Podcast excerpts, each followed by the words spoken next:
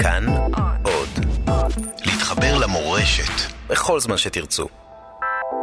ערב שבת בין השמשות, פרשת נוח. העולם שזה עתה נברא ונאמר עליו כי טוב, הולך ונשחט, הולך ומתקלקל. גזל, חמאס, אונס, אלוהים מחליט לשטוף את כל הלכלוך במים רבים, להשמיד את כל בני האדם ולהתחיל מחדש. ריסטארט. יש רק איש אחד שהוא צדיק בדורותיו, נוח שמו, שצריך להציל את עתיד האנושות מהחלטת הבורא. הוא בונה לו תיבה ומציל את משפחתו וזוגות נבחרים מבעלי החיים. האם יכול היה נוח להציל את כל בני דורו? מה הקשר בין יונה הנביא לנוח הצדיק? ולמה התחיל נוח לאכול בשר אחרי המבול? יהיה איתנו השבוע דוקטור סטיבן פולדר, אחד מהמורים הבכירים למדיטציה בארץ, שנסה להסביר לנו איך עושים ריסטארט לתודעה.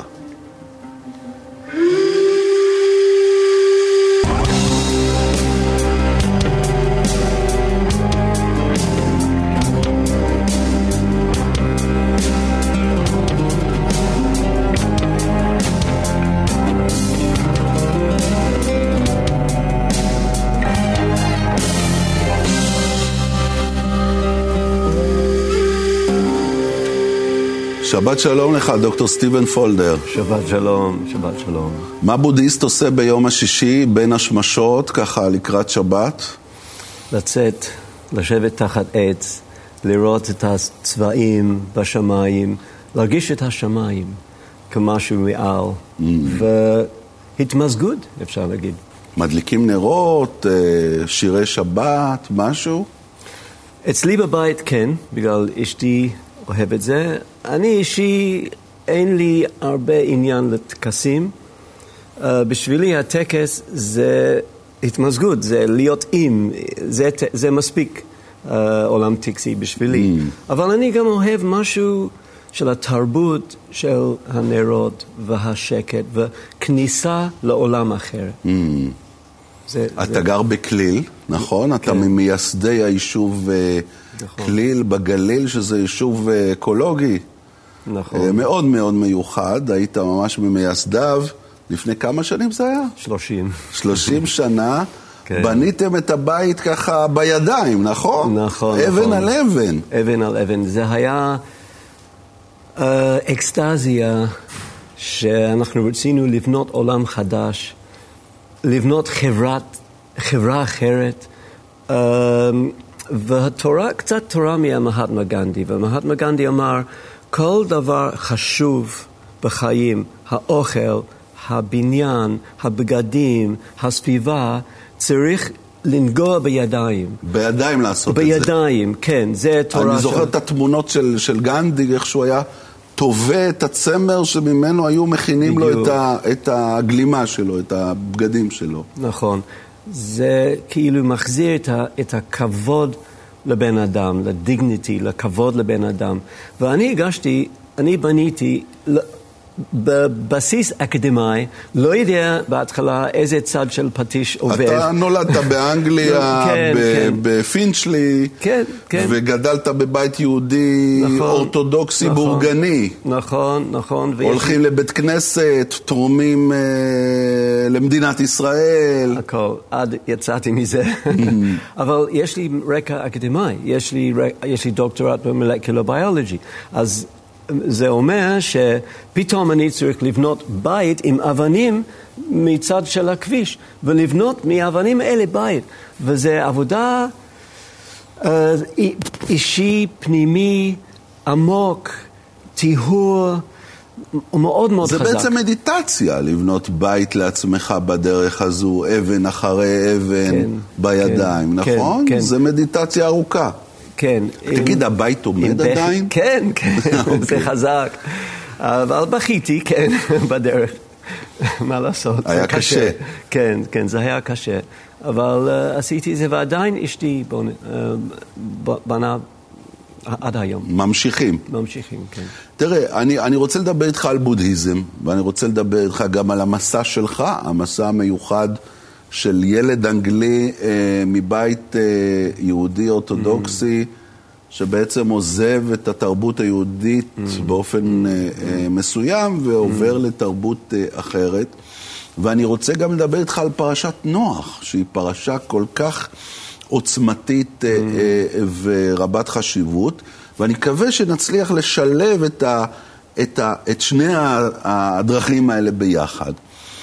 ברשותך, אבל נתחיל עם הפרשה כמה פסוקים. אלה תולדות נח, נח איש צדיק תמים היה בדורותיו, את האלוהים התהלך נח. ואני מדלג פסוק אחד, ותשחט הארץ לפני האלוהים, ותמלא הארץ חמס. וירא אלוהים את הארץ, והנה נשחטה, כי השחית כל בשר את דרכו על הארץ. ויאמר אלוהים לנח, קץ כל בשר בא לפניי, כי מלא הארץ חמס מפניהם, והנני משחיתם את הארץ. עשה לך תיבת עצי גופר, קינים תעשה את התיבה, וחפרת אותה מבית ומחוץ בכופר. אלוהים אומר לנח, העולם הלך פייפן, אי אפשר להציל אותו, הוא מלא חמס, בוא אני אציל אותך ואני אקח גם דוגמית מבעלי החיים, כדי שישאר אחר כך לעתיד. איך אתה רואה את הפתיחה הזו? פתיחה מאוד מאוד חזקה. דבר ראשון, נח, כן? מי הוא האיש הזה לטעמך? מה היחס שלו עם סביבתו? איך אתה רואה את הדברים? המילה צדיק זה מילה מצוין. אז אני שמעתי מדרש פעם שאומר למה הוא היה כל כך מיוחד, והמדרש אמר בגלל הוא האיש שיודע מה כל מהבעלי חיים רוצים לאכול. הוא יודע אחרים, בעלי חיים, לא רק עצמו, ובגלל זה הוא צדיק, והוא נבחר על ידי אלוהים. זאת אומרת שהוא לא היה אגואיסט, הוא ראה את הזולת. כן, אבל יותר מזה, בשפה הבודהיסטית, יש לו מיינדפולנס. הוא יודע איך לקרוא, לשמוע, להרגיש אמפתיה, גם לכלבים וגם בטח נמלים. אז בגלל זה הוא נבחר. אז זה אומר ש... זאת אומרת, הוא איש ער בשפה שלך. אני מזכיר ער כי הספר שלך שיצא עכשיו, עירות. נכון, נכון.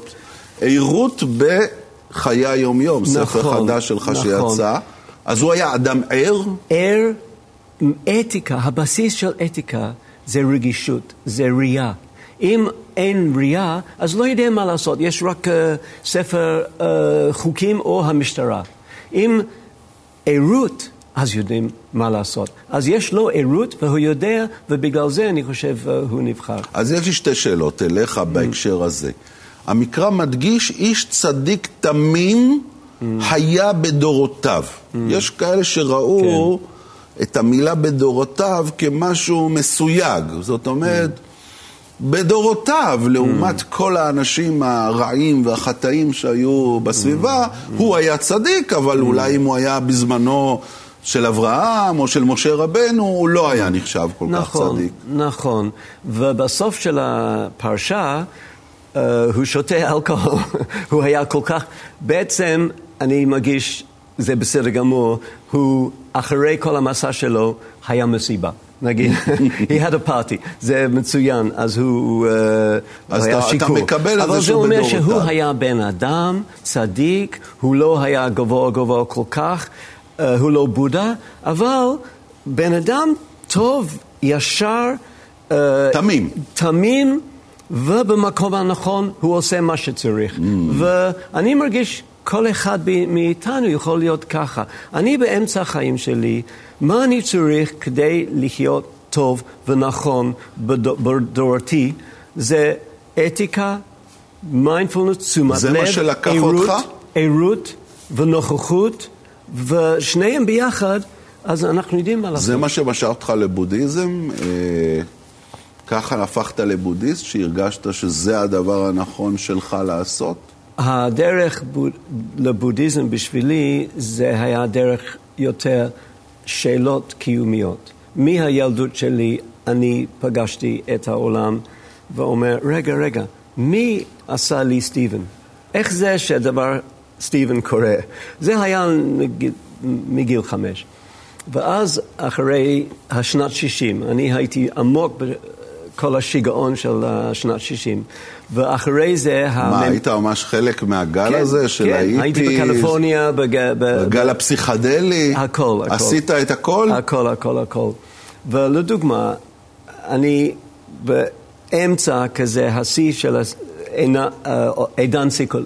עידן פסיקודלי, ראיתי עץ, וראיתי עצמי, ולא יודע מי מסתכל על מי, ומה זה הדבר עץ, ומה זה הדבר הזה, סטיבן, וזה חלק מהחיפוש. זאת אומרת, הייתה לך תחושקה של התמזגות עם היקום. זאת אומרת שאתה לא אני נפרד, אלא אתה והעץ והאבן והבעל חיים שנמצא, כולכם בעצם אחד.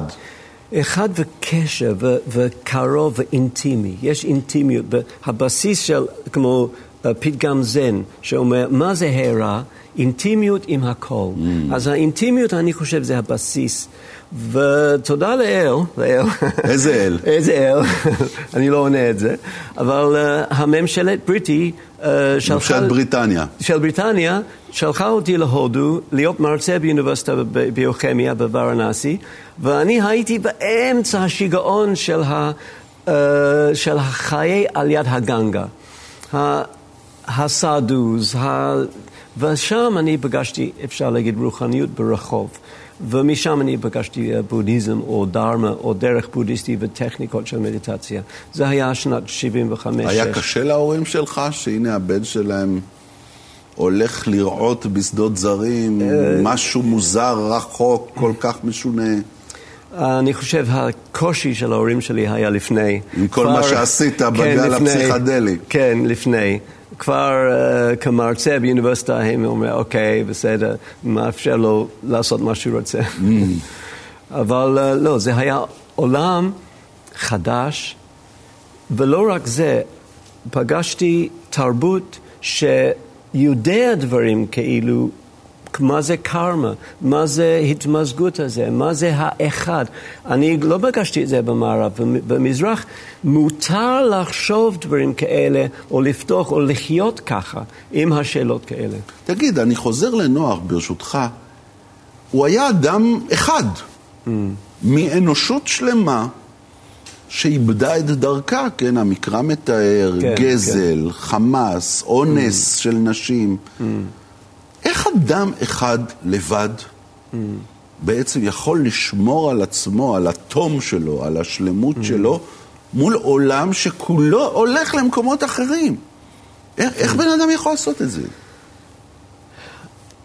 הבודה היה ככה.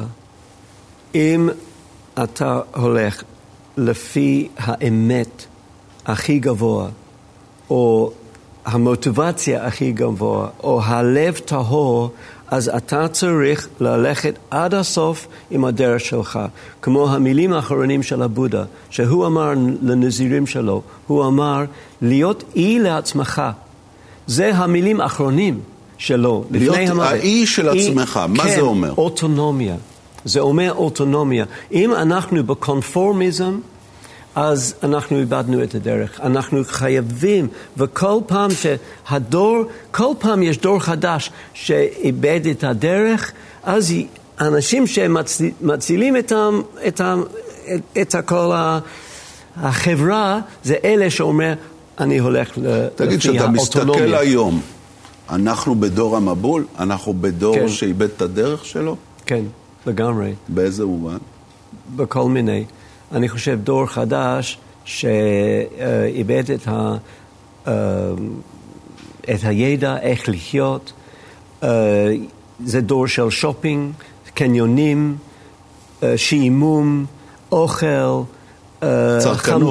צרכנות, חמדנות, כסף, תחרותיות, קונפליקטים בכל מקום, ואקולוגיה, אסון אקולוגיה. אז אי אפשר להגיד זה דור יפה עם חוכמה. זה משבר. זה דור של משבר גדול. ואני חושב צריך לבחור לעשות משהו חדש עכשיו. צריך לעשות ריסטארט לסיפור הזה. לגמרי. ויש מבול. החמימות של הפלנטה מביא למבול אמיתי. זאת אומרת, יכול להיות שאפשר לקרוא בעצם את כל הפרשה הזו, שהמבול קורה בעצם כי בני האדם השחיתו את הטבע, אז הטבע בעצם קם ומגן על עצמו. בעצם אפשר לראות את זה מתוך החוק הקרמה. לאו דווקא כי אלוהים מעניש ורוצה להעניש את בני האדם. אפשר להחליף מילה אלוהים לחוק הקרמה. זה מילה, אבל משהו יודע, משהו מגיב. אנחנו לא בשליטה. החיים בשליטה. אני לא שולט על חיים. החיים שולטים בי. אז אם אנחנו לא יודעים את זה, אנחנו עושים מה שאנחנו רוצים. הייתי בניו יורק לפני כמה שנים, וגרתי באיזה דירה, וכל המשותפים בדירה, הם נשארים את המזגנים כל היום. הם בעבודה, אבל כל המזגנים בגלל הם מעדיף. יותר נוח להם. יותר נוח. אני הגשתי שאנחנו צריכים להבין מה מיוחד בתורה מהטמה גנדי, מה אנחנו עושים, גם לפלנטה, גם לעצמנו, גם לאחרים, להתעוררות, לעירות. טוב, תשמע, נצא רגע לפרסומות, ואחר כך אני רוצה להזמין ממך בבקשה, תעזור לי לעשות ריסטארט לתודעה שלי, שנוכל להינצל מהמבול. אוקיי. תודה רבה.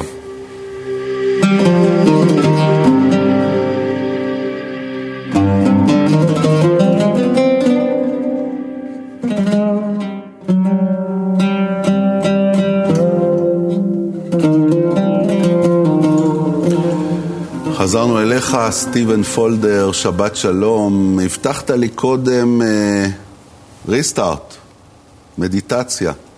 אוקיי. אני איתך. אוקיי. אז לפני זה אני רוצה להגיד, המילה סמאדי בסנסקריט, זה דומה, אני חושב, למילה שבת. וזה תהליך של לאסוף את עצמנו. אז בואו אנחנו... אז זה מדיטציה לשבת. כן. אז בואו אנחנו, כולנו, יכול להרגיש שאפשר לאסוף את עצמנו לכאן ועכשיו, להרגיש שאנחנו יושבים במקום, אפשר להרגיש את הגוף, רגעים של הנוכחות, מגיעים לכאן ועכשיו, יושבים במקום שלנו, יודעים את הרגעים האלה של החיים שלנו. הגוף, המרחב, העולם, השמיים למעלה. איזה רגע של שקט.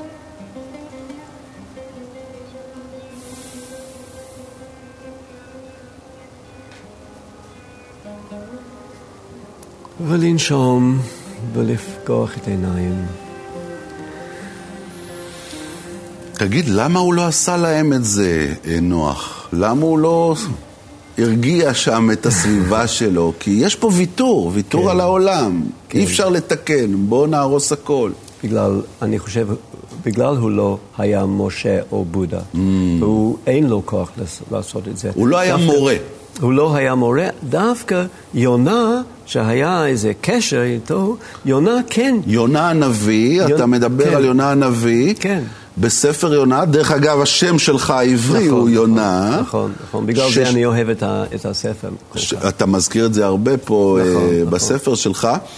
ויונה עושה תהליך הפוך. הוא בסוף, הרי, הוא בהתחלה כן, נשלח כן. להחזיר את ננבי כן. לדרך הטובה, כן. והוא לא רוצה. ואז אחרי הסיבוב שלו, בתוך הים, בתוך המעיים של הדג, הוא בעצם נפלט החוצה, ועושה עבודה של מורה. כן, כן, בדיוק. אני חושב זה בגלל הנפילה ונפילה לנפילה למקום שאי אפשר להגיע יותר נמוך בבטן של הדאגה, הוא שם פגש מוות, את האפס שלו, את המוות שלו. וזה באמת ריסטארט להלאה, זה ריסטארט שמניסטי. מהמקום הזה הוא יכול לצאת והוא יודע מה לעשות. וזה כן דומה לתיבת נוח. כי גם היא בתוך הים. נכון. הים זה דימוי של הטוטליות. ים זה כמו אוקיינוס. אין שם תכונות אנוש, אין שם בן אדם, אין שם הבדלים, אין שם הבחנות מזה לזה. זה להיבלע באינסוף בעצם. כן, וכמובן אנחנו יודעים שהים זה גם דימוי של התת-הכרה, לתודעה עצמה, לתודעה ראשוני, אפשר להגיד, primal consciousness, זה גם דימוי של האוקיינוס.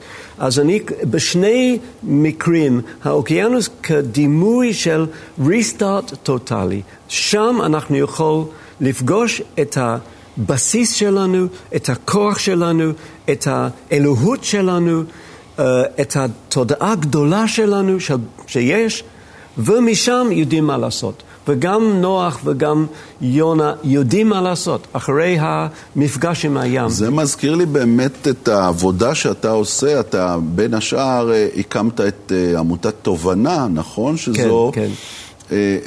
עמותה שמלמדת סוג מסוים של מדיטציה בשתיקה, כן. נכון? כן. מה שנקרא ויפאסנה, הרבה פעמים קוראים לזה.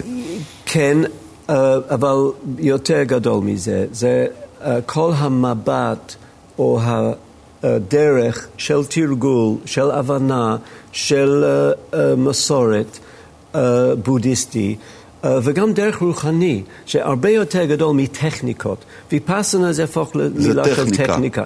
אבל המילה ויפאסנה בשפה פאלי, שזה כאילו הארמית של הבודהיסטים, וי זה אומר בין או בתוך, ופאסנה זה ראייה.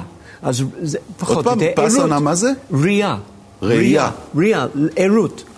עירות. כן, זה אותו מילה, עירות. ויפאסנה זה אומר עירות. אז זה בעצם להגיע לעירות. כן, כן. אבל אתה יודע, נוח, אחרי החודשים הארוכים שלו בתיבה, עם כל הבעלי החיים, עם כל הצרות, ולהאכיל את כולם, ולדאוג לכולם, והצפיפות, הוא כנראה החליט שהוא יותר מדי היה ער. הוא לא ישן בלילה הרבה זמן שם. בטח, כן, כן. אז הדבר הראשון שהוא עושה זה לברוח מהעירות. נכון? נכון, נכון. הוא הולך שותה יין, הוא נוטע כרם, המעשה הראשון שלו. אנחנו גם ככה. אנחנו לא יכולים להיות יותר קדוש ממה שאנחנו. אנחנו רוצים להיות עם האמת של עצמנו, לא עם משהו אשליה שאנחנו כל כך קדוש. להיות בן אדם, אבל בן אדם כולל צלם אלוהים, בן אדם כולל תודעה גדולה, וגם הקטנוניות. אז אנחנו נהיה גם הוא. אבל מה שמעניין, אני רק חשבתי על הדמוי של יונה, והוא שלח יונה. יונה יצא. נוח שלח יונה, נכון. והיא חוזרת עם עלה של זית, נכון, בפיה. נכון, נכון. וזה בעצם הרמז לסיפורו של יונה בסיפור המבול. יותר מזה. הפעם השני של היונה יצא, יונה נעלמת. ואיפה היונה? פה. היונה בתוך הלב של בן אדם. היונה, אני חושב, זה מסר של חיוביות, המסר של שלום ושלווה. היונה יושב בתוך הלב של כל בן אדם עכשיו. ואנחנו צריך כזה לפגוש אותו. ואומר, איפה אתה, יונה? איפה היונה שלי? כן, איפה? תגיד, אבל איך אתה מסביר את זה אם ככה? אחרי הריסטארט הזה, אחרי המבול, הכניסה לאינסוף, ההתעוררות מתוך זה, בעצם בפרשה הזו לראשונה מאז בריאת העולם, אלוהים, הדמות של אלוהים, כן. מתירה לבני האדם לאכול בשר. בניגוד לפרשת בראשית שהאדם היה אמור לאכול רק צמחוני, פה בעצם מותר לו לאכול בשר. כן. איך אתה רואה את העניין הזה? אני רואה קצת, כמו כל התנ"ך, זה סוג של ז'ורנל. זה סוג של יומן של חברה או בני אדם. ובפרשה נוח פוגשים את החברה של אנשים עם כל הבעיות וחמאס, כמו שאמרת. וזה התחלה של חברה. אז התחלה של החברה האנשים זה hunter-gatherers. hunter-gatherers, אני לא יודע בעברית איך להגיד את זה, אבל hunter-gatherers הם אוכלים בשר אם אין להם משהו אחר. אז זה סוג של סיפור שמה שקרה. תשמע, לי קשה משהו. מאז שנחשפתי לסיפורו של בודה, הבא היה שמו הפרטי, גוטמה? כן. משהו מאוד מטריד אותי, כי מסופר שבעצם איך הוא מצא את מותו. האיש החכם, הער, איך הוא מצא את מותו? הוא מצא את מותו שהוא אכל בשר מקולקל. נכון, נכון. הוא מת מקלקול קיבה כתוצאה מאכילת בשר, וזה המם אותי לגמרי. א', שהוא אכל בשר, וב', שהוא לא שם לב שהבשר מקולקל. אדם ברמת מודעות כל כך גבוהה. איך זה ייתכן? אוקיי, אני יכול לענות. קודם כל, עיקרון יותר חשוב לבודה ולחברה שלו ולסנגה וקבוצה של נזירים, זה היה לקבל מה אנשים זורקים. לקבל את ה-leftovers, את השיריות שלך. אז הם מסתובבים כל יום בכפרים ומקבלים מה אנשים זורקים. וזה בדיוק הפוך של חמדני. זה מה שנותנים לי אני לוקח. כן, זה הפוך מגריד, חמדנות, כן. חמדנות, ובא לי, לא בא לי, בא לי, לא בא לי, שזה האסון של היום. אז זה יותר חשוב מבדיוק אם אני אוכל את זה או אחר. זה לצאת מכל הסיפור של תשוקה, זה יותר חשוב. זה דבר אחד. בגלל זה הם אוכלים מה שאנשים נותנים. אבל הוא יודע בדיוק והוא אומר לנזירים, זה אוכל מקולקל, מזה אני אמות. הוא יודע בדיוק. הוא עשה את זה במודעות. הוא אומר, זה הזמן שלי, אני רואה מהעולם, הקרמה, המצב, שזה סוף שלי. אני מקבל את זה כ-teachings, כתורה, כהבנה, ואני יותר מזה. אני מקבל את המוות שלי. המוות שלי זה לא בעיה. זה לא בעייתי. אני מקבל את המוות שלי בזמן הנכון. אתה כבר הגעת למדרגה שאתה אומר שהמוות יבוא, אני לא מפחד, אני מוכן? אני מקווה שכן. אבל בואו, המבחן יהיה. אני לא יודע. אבל אני מרגיש בפנים שכן, אני בעצם מדיטציה זה סוג של מוות קטן, ואפשר לפגוש את המוות מוקדם, לא לחכות עד סוף, עד נגיד 80, לפגוש את המוות שלך כל יום, ואז זה לא ביג דיל, בגלל חיים ומוות זה דבר אחד. אז החיים שלי והמוות שלי, אני לא חושב שיש הבדל גדול. כמו לצאת מחדר לחדר. פחות יותר, ועם כל החיים, עם תחושה של כל החיים ביחד, אתה אמרת על אחד, ה-unity, ה-one, אז זה אומר שהיחיד הזה, סטיבן או דוב, זה רק סוג של מחשבה. זה לא אמיתי. אוקיי, יש דמות פה ויש דמות פה, אבל באמת, מה זה הדמות הזה? זה מחשבה. אנחנו ביחד. ואז מוות זה לא כל כך עניין גדול. סטיבן פולדר, תודה רבה על התובנות. שבת שלום לך. שבת שלום. שבת שלום, שבת שלום לכם. גם כן בשבוע הבא, המסע הגדול, פרשת לך לך. נצעד עם אברהם אבינו מבית אביו אל המקום החדש. שבת שלום ומבורך.